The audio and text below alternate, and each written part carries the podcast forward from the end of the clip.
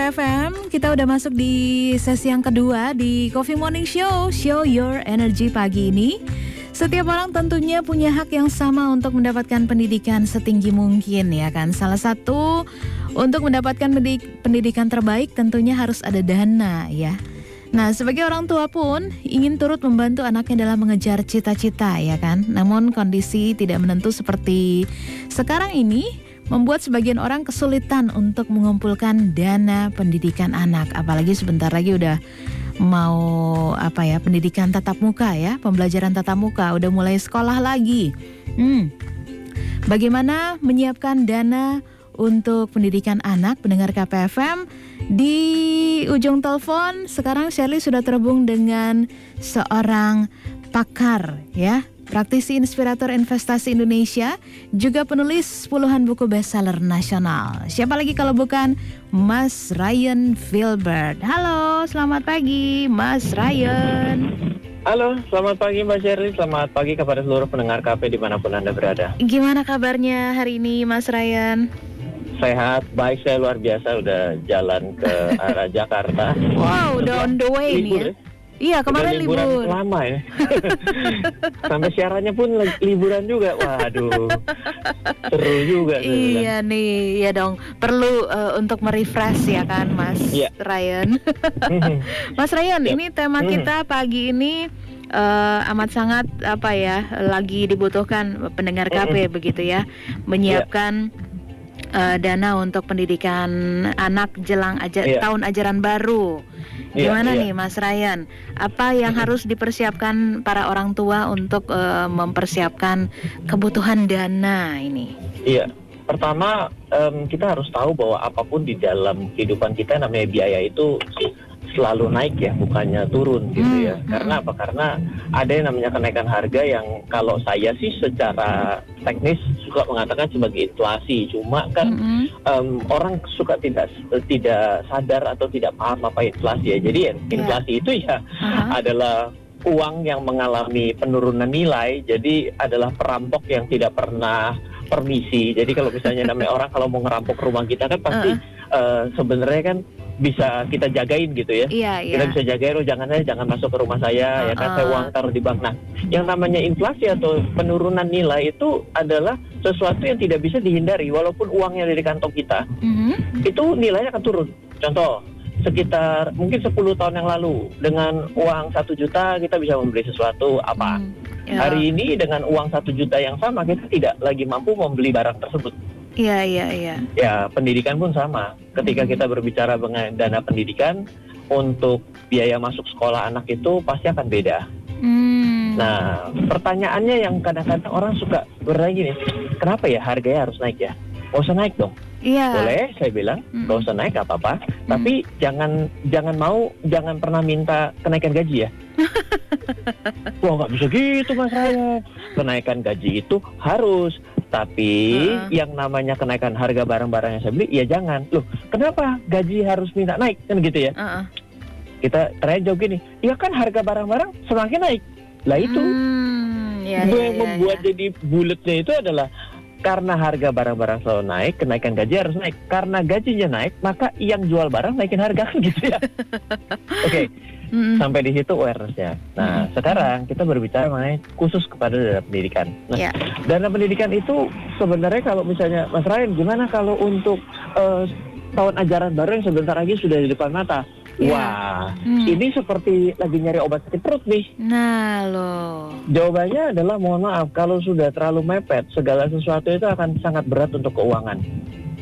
Okay. Jadi mau tidak mau kita kalau sekarang kita bilang oh ya menghemat lah ya sudah menghemat dari yang uang yang kita ada kita geser-geser. Mm-hmm. Tapi kalau misalnya masuknya itu adalah untuk tahun ajaran baru, ya kalau mungkin untuk beli buku ataupun seragam itu kan bukan suatu hal yang terlalu besar sekali ya. Iya, iya. Tapi kalau uang masuk sama uang gedung dan uang pangkal, Wih, itu yang berasa. Itu, nah itu yang, nah tiba-tiba sadar bahwa itu berasa ya. Uh, uh, Yang lebih berasanya lagi kalau ditambahkan untuk dua atau tiga tahun ke depan, itu lebih mahal loh daripada hari ini. Oh iya, iya, iya. Jadi ketika kita pertama kali pertama kali ya kita bicaranya apa dulu nih? Kalau kita bicaranya adalah uang masuknya lebih kepada uang buku dan lain sebagainya, Mm-mm. itu ya jawabannya adalah lebih baik ya kita geser-geser dari pengeluaran-pengeluaran kita. Oh. Misalnya pada saat ini kita hobi makan di luar. Oh ya oke, hobi makan di luar berarti kita harus buang. Kenapa? Karena hobi makan di luar itu lebih tidak lebih urgent dibandingkan uang daripada seragam sekolah anak kita gitu ya. yes, uh, sama buang Berarti- buku gitu ya. Betul. Hmm. Kalau yang sudah sifatnya sangat eh, jangka pendek ya, misalnya untuk satu atau dua bulan, Mm-mm. itu mau tidak mau tidak bisa dengan sudut pandang cara berinvestasi, tidak bisa dengan cara menabung, tapi caranya adalah dengan alokasi dan prioritas. Mm. Oh, sekarang saya mungkin nggak usah misalnya ada servis servis mobil gitu ya. Aha. Oke, ya udah deh. Saat ini yang saya lakukan mungkin ya ganti ban mobilnya kita yang paling gundul dulu. Saya geser untuk eh, seragam sekolah anak, tapi yang selanjutnya harus sesegera mungkin saya ganti. Jadi kita harus ga- kita harus ganti dari yang paling urgent digeser Uh-uh. ke tempat yang lebih urgent lagi. Benar-benar prioritas gitu ya. Eh, Betul. Bahkan bisa di benar-benar ditulis ya Mas ya, biar nggak Ah, salah oke. gitu ya. Baik, eh, pertama sih yang paling benar adalah kita catat dulu pengeluaran besarnya itu apa. Oke. Setelah itu kita buatkan skala prioritas. Mm-mm, mhm. Nah, tapi ketika kita sudah bicara gini, saya mau meningkatkan level mas saya sudah tahu bahwa saya tidak punya persiapan untuk anak saya sekolah. Mm-mm. Saya gimana caranya untuk yang tiga tahun lagi? Nah ini bagus nih kalau udah bicara yang tiga tahun lagi untuk masuk anak sekolah, nanti ada uang eh, gedung dan lain sebagainya. Kita tinggal lihat sekarang berapa sih? Sekarang ini Iya. eh, seolah-olah saya mau masukin anak saya sekarang nilainya berapa? Nah jangan lihat yang sekarang tapi lihat yang tahun lalu berapa juga. Mm. Kan bisa nanya dong sama Iya, iya. angkatan atas saya kan pasti punya teman-teman orang tua murid kan. Mhm. Tanya, "Ta- tahun lalu kalau boleh tahu berapa sih angkanya? Oh sekian. Tanya lagi yang satu angkatan lagi di atasnya. Kalau tahun lalunya lagi berapa sih? Nah, dari situ kita bisa melihat kenaikannya.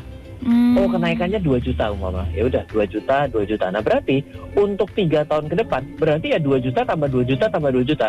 Berarti kita akan merasakan kenaikan 6 juta, betul nggak? Iya. Mas, pasti nggak Mas Rem? Oh jelas. Di dalam hidup ini tidak ada yang pasti. Mm-mm, mhm. Tapi tetap saja lumayan daripada kita tidak menganggap adanya kenaikan.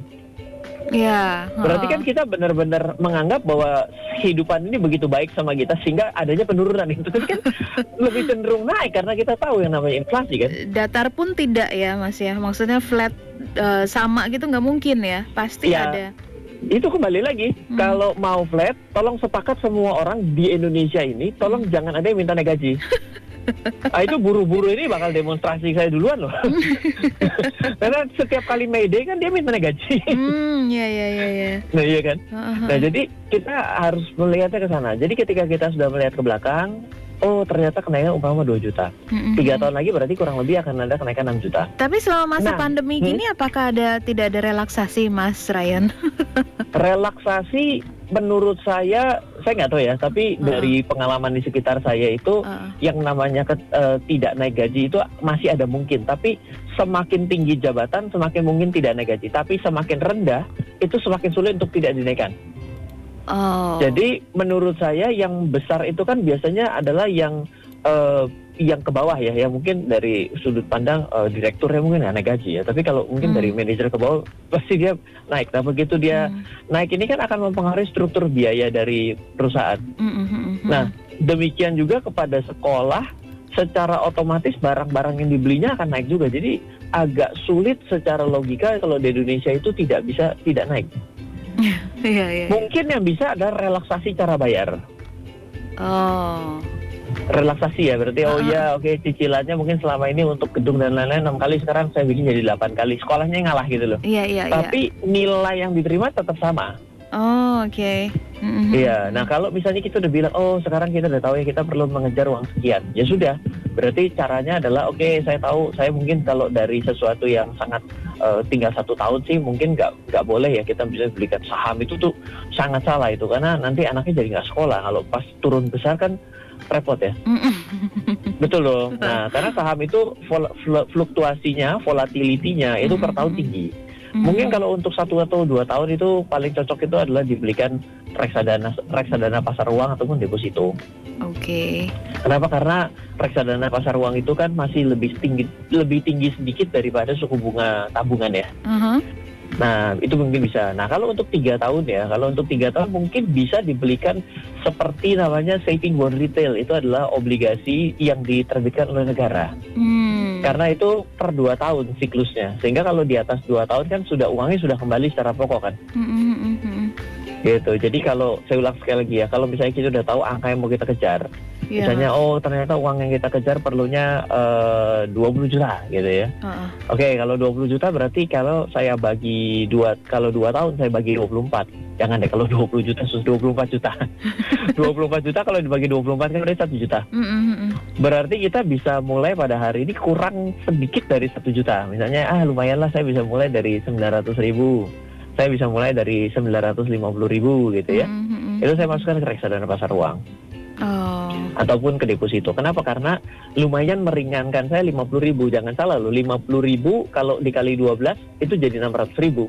Iya, iya. Kalau saya kalikan 24 jadi 1 juta 200 kan berarti saya sudah diringankan akibat pertumbuhan uang dari investasi saya Mm-mm. tidak perlu bayar 24 juta tapi saya perlu bayar 24 juta yang kurang 1 juta 200 kan kira-kira begitu ya. Iya, iya. Nah, Hmm. kalau misalnya sudah di atas 2 tahun ya mungkin kayak saving bond retail ataupun sukuk tabungan itu bisa digunakan sehingga bisa lebih ringan lagi. Karena Hmm. biasanya suku bunganya menjadi lebih bukan suku bunga ya kalau saving kalau sukuk tabungan namanya imbal. Mm-mm. Kalau misalnya yang namanya sa- saving bond return itu misalnya namanya jadi eh, yield gitu ya. Oh. Nah, itu jadi lebih bisa lebih meringankan kita. oke. Yang perlu dilakukan sebenarnya tidak bisa dihitung begini terus. Karena yang perlu dilakukan kalau menurut Ryan ya, menurut Ryan sendiri, Iya, Mas. itu harus dihitung sampai anak itu selesai kuliah. Disiapkan mulai sekarang. Udah nggak bisa Oh. jalan lain. Oh, gitu ya. Jadi iya, karena apa? Karena ini namanya nyari obat, selalu nyari obat. Kita ini kan harus selesaikan penyakit. Penyakitnya quote unquote adalah anak ini butuh biaya. Iya, iya. Jadi kita harus hitung sampai anak ini selesai sekolah maka penyakitnya selesai tanda kutip ya penyakit Iya, itu iya, biaya yang keluar gitu. Ah, Nah ah. dengan kita hitung sampai ujung maka kita selesai. Oh anak masuk kan sebenarnya kita kan kalau yang namanya hitung anak sekolah itu bisa kita hitung kurang lebih. Iya. Misalnya anak ini akan masuk SMP 2 tahun lagi. Berarti Mm-mm. secara otomatis masuk SMA-nya adalah lima tahun lagi. Mm-mm. Kan Iya. Setelah SMP kan kita tahu tiga tahun lagi gitu ya. Mm-mm. Kalau SMP-nya dua tahun lagi berarti kan setelah dua tahun ini dia berarti kurang lebih SD kelas 5 nih. Iya, iya. Berarti kan tambah SD kelas 5 jadi SD kelas 6 masuk ke SMP 1, SMP 1 sampai 3 berarti kan tambah 3 tahun. Iya, betul. Berarti ketika dia SMA kita tahu kuliah itu kurang lebih ditambah 3 tahun dari SMA. Mm-mm. Yes. Kalau anaknya normal. Kalau di atas normal berarti lulus lebih cepat. Meskipun nggak ada ya. Jadi rata-rata masih sama. sama. Kalau anaknya Iya, mundur. minimal tiga tahun ya. iya. Eh, iya, kalau misalnya dia tanda kutip adalah mungkin kurang gitu. Nah, ini yang repot nih. Heeh, heeh. dia nggak naik kelas. Wah, ini nih hitungannya berantakan nih. Sempuanya rusak. Iya iya. Apalagi Iya. kan belum orang tua ada yang eh, benar-benar mau kasih pendidikan anaknya yang the best gitu. Jadi pilihnya yang sekolah favorit gitu ya. Nah, kalau buat yang ngepas-ngepas ini ya, kita be- ngepas-ngepas ini maka Hmm. sebenarnya bukan tidak bisa, tapi kurang persiapan. Hmm, Kita semua itu ke keberhasilan itu perlu persiapan. ya. Jadi yang namanya gagal nggak perlu siap-siap. Ngapa-ngapain pasti gagal. Tapi kalau keberhasilan akan sesuatu ya, apalagi yang hubungannya dengan duit, Heeh. itu rata-rata itu udah kurang kita persiapan. Kurangnya kita ngitung, kita berpikir bahwa ya yang penting bagaimana hari besok lah biar eh, rezeki ada yang ngatur. Iya betul, saya Ah. percaya seperti itu. Tapi tanpa kita bersiap lebih panjang, maka kita sebenarnya sedang meminta meminta Tuhan double. Hari Hmm. ini kita minta Tuhan, tapi ta- nanti juga tolong minta tolong Tuhan bantu lagi. Hmm. Jadi sebenarnya kita ini jadi jadi benar-benar benar-benar lost. Itu yang kadang-kadang eh, mungkin agak sedikit berbeda eh, Ya. cara berpikirnya. Hmm. Bersiap-siap itu adalah artinya kita bertanggung jawab. Iya iya. Gitu. Kita pasti ingin mendapatkan rezeki lebih besar kita pasti, tapi tanpa kita mempersiapkan rezeki yang sudah ada hari ini, berarti kan Hmm. sebenarnya kita ini teledor. Iya. Hmm. Berarti tidak mensyukuri toh. Iya. Nah, ini yang kadang-kadang teknologi ini yang diputar balikan oleh orang berbicara bahwa eh, dengan kita bersiap-siap seperti ini mungkin kita dianggap oh, wah ini berarti tidak menikmati syukur yang diberikan. Wah, jadi arahnya ke, ke arah sana kan menurut saya juga kurang tepat gitu ya. Uh, terlalu Jadi naif kita ya mas ya. Betul, kita kembali lagi ke Uh. dalam konsep dasar bahwa kalau saya akan buatkan rumusan yang sederhana ya. Hmm. Em, kalau kita sadar yang namanya pendidikan mulai dari anak kita lahir hari ini, kita mau patahkan pendidikan saja ya. Ya. Itu kalau dihitung per satu atau dua tahun terakhir ini, itu nggak pernah geser loh. Total uang yang kita perlukan untuk anak kita itu bisa sampai 250 sampai 300 juta untuk Hmm. pendidikan doang loh. Pendidikan doang. Waduh, belum Iya. jajannya, belum pakaiannya, belum. Eh, pakaian seragam sudah, tapi Oke. kalau jajan sehari tidak dan tidak termasuk makan. Jadi Oh. kita hitung masuk masuk ya ini seolah-olah ini adalah yang masih versi yang mengakui bahwa taman kanak-kanak itu perlu ya. Uh, uh, iya, kan iya. ada yang hari ini sudah alirannya aliran keras nggak bisa. Anak nggak boleh sekolah sebelum SD. Ada yang begitu gitu. Tapi itu akan beran- berantem gila-gilaan sama ibunya. ibunya kalau perlu brojol langsung masuk sekolah biasanya. Karena takut sama tetangganya eh, brojol sudah masuk sekolah. gitu. Jadi eh, TK, SD, SMP, SMA, kuliah Iya. itu kurang lebih 250-an. Justru yang mahal tuh biasanya TK, playgroup, play- playground gitu-gitu ya mas ya. Oh, eh, itu terasa mahal karena ada di depan kita, Mbak. Oh. Tapi yang sebenarnya besar ya, itu Ah. adalah kuliah. Iya iya iya. Kuliah itu besar karena oh, kalau itu orang kuliah kedokteran itu kan paling serem ya. Teman-teman Iya, saya iya. juga kan kuliah kedokter. Waduh, orang tua udah kalang kabut. Tapi kalau Iya. orang tuanya prepare gitu ya, mempersiapkan dengan eh, sudah du- duluan, Uh, uh. itu nggak terlalu berat. Iya iya iya. Jadi sebenarnya angka 250 juta saat ini tuh eh, masih relevan. Nah, ada tips lain. Oke, kita sekarang untuk yang sekolah-sekolah ini kelihatannya enteng, tapi saya sadar bahwa biaya pendidikan kuliah tinggi. Mm-mm. Misalnya masih 10 tahun. Misal, misalnya masih 10 tahun. Mm. Apa tipsnya? Oke, kalau tipsnya untuk yang panjang, mungkin bisa ma, bu- mungkin bisa saham. Tapi banyak orang yang mungkin eh, pemula itu sulit sekali untuk me- melogika kenapa saham sebagai dasar landasan investasi yang bagus. Mm. Apalagi di tengah penurunan pandemi ini kan saham pasti akan sangat berimbas. Karena apa? Eh, pandemi akan membuat perusahaan-perusahaan tidak perform. Iya Sahamnya otomatis tidak perform. iya iya. Nah, Sekarang apa yang jalan tengahnya? Coba investasi ditukar dengan emas. Hmm. Nah, contoh gini ya. Kita bicara 250 juta. Gampang. 250 juta itu pengen kita patahkan. Oke. Itu kita hitung dengan harga emas. Emas itu satu kilonya mungkin kurang lebih eh, 800 juta. Berarti 250 gram itu setara eh, se- 250 gram 200 gram itu seta- setara dengan 250 juta. Hmm. Jadi 200 gram 200 gram itulah yang kita kejar. Mm-mm. Jadi tidak dikejar uangnya, tapi kita kejar gramasinya, Mbak. Ya. Misal gini, 200 gram itu ternyata mau untuk 10 tahun. Oke. Nah, berarti dua satu tahun harus paling sedikit punya 20 gram. Iya iya. Nah, 20 gram itu ya sekarang ya kurang lebih eh, sekitar 16 juta. Hmm.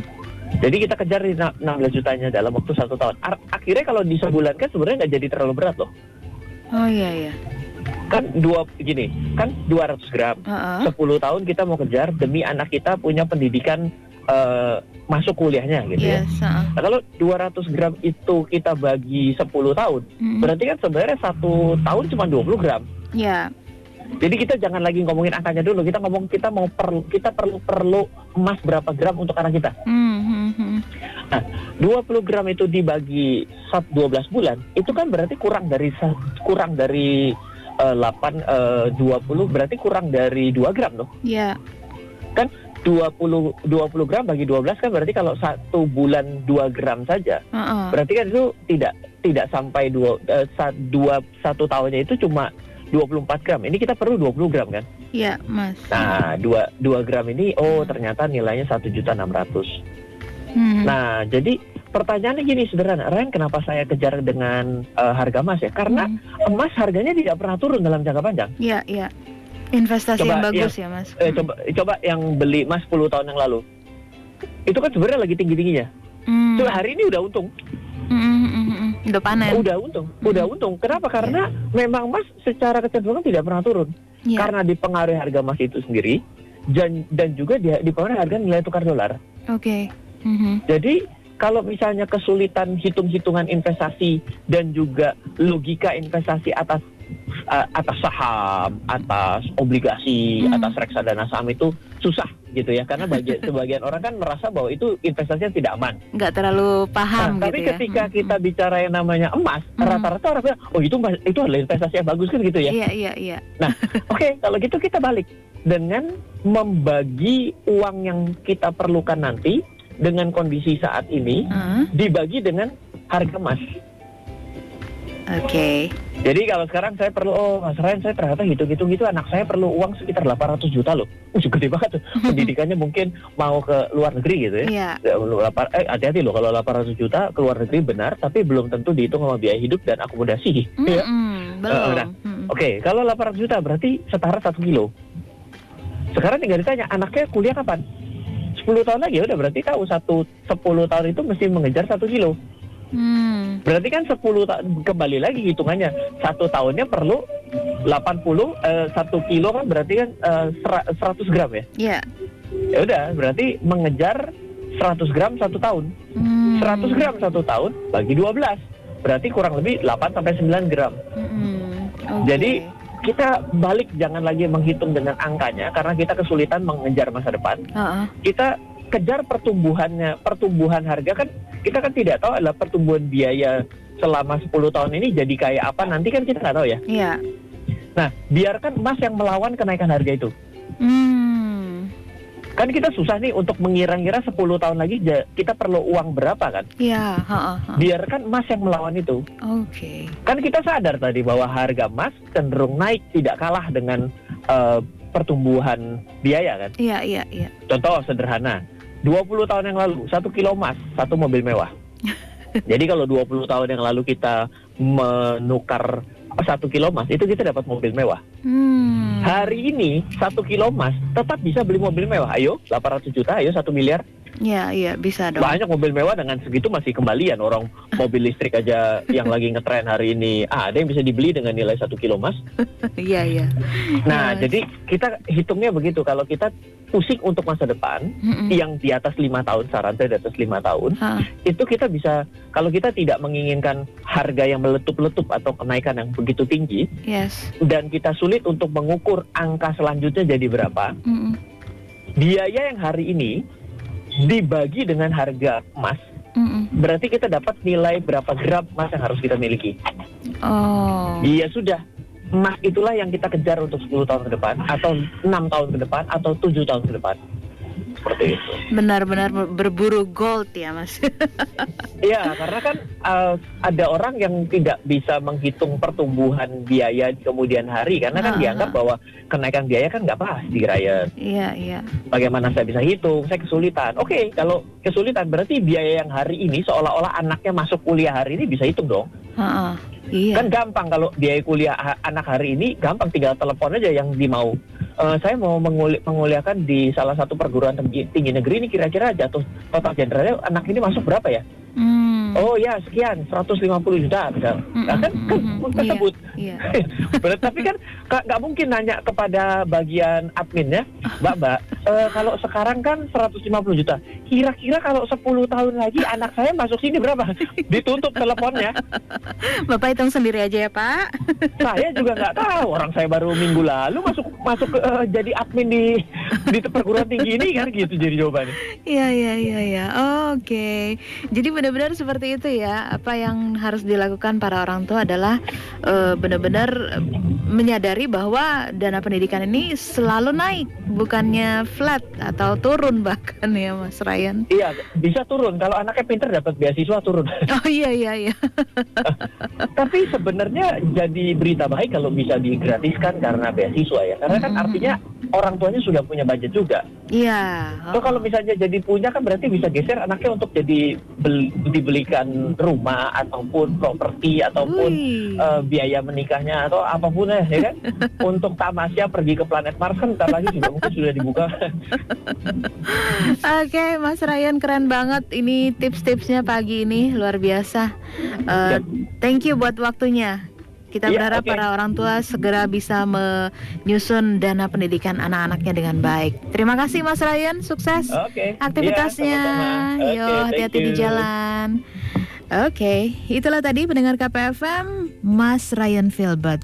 Praktisi inspirator investasi Indonesia, juga penulis puluhan buku bestseller nasional. Morning Show. Show your energy.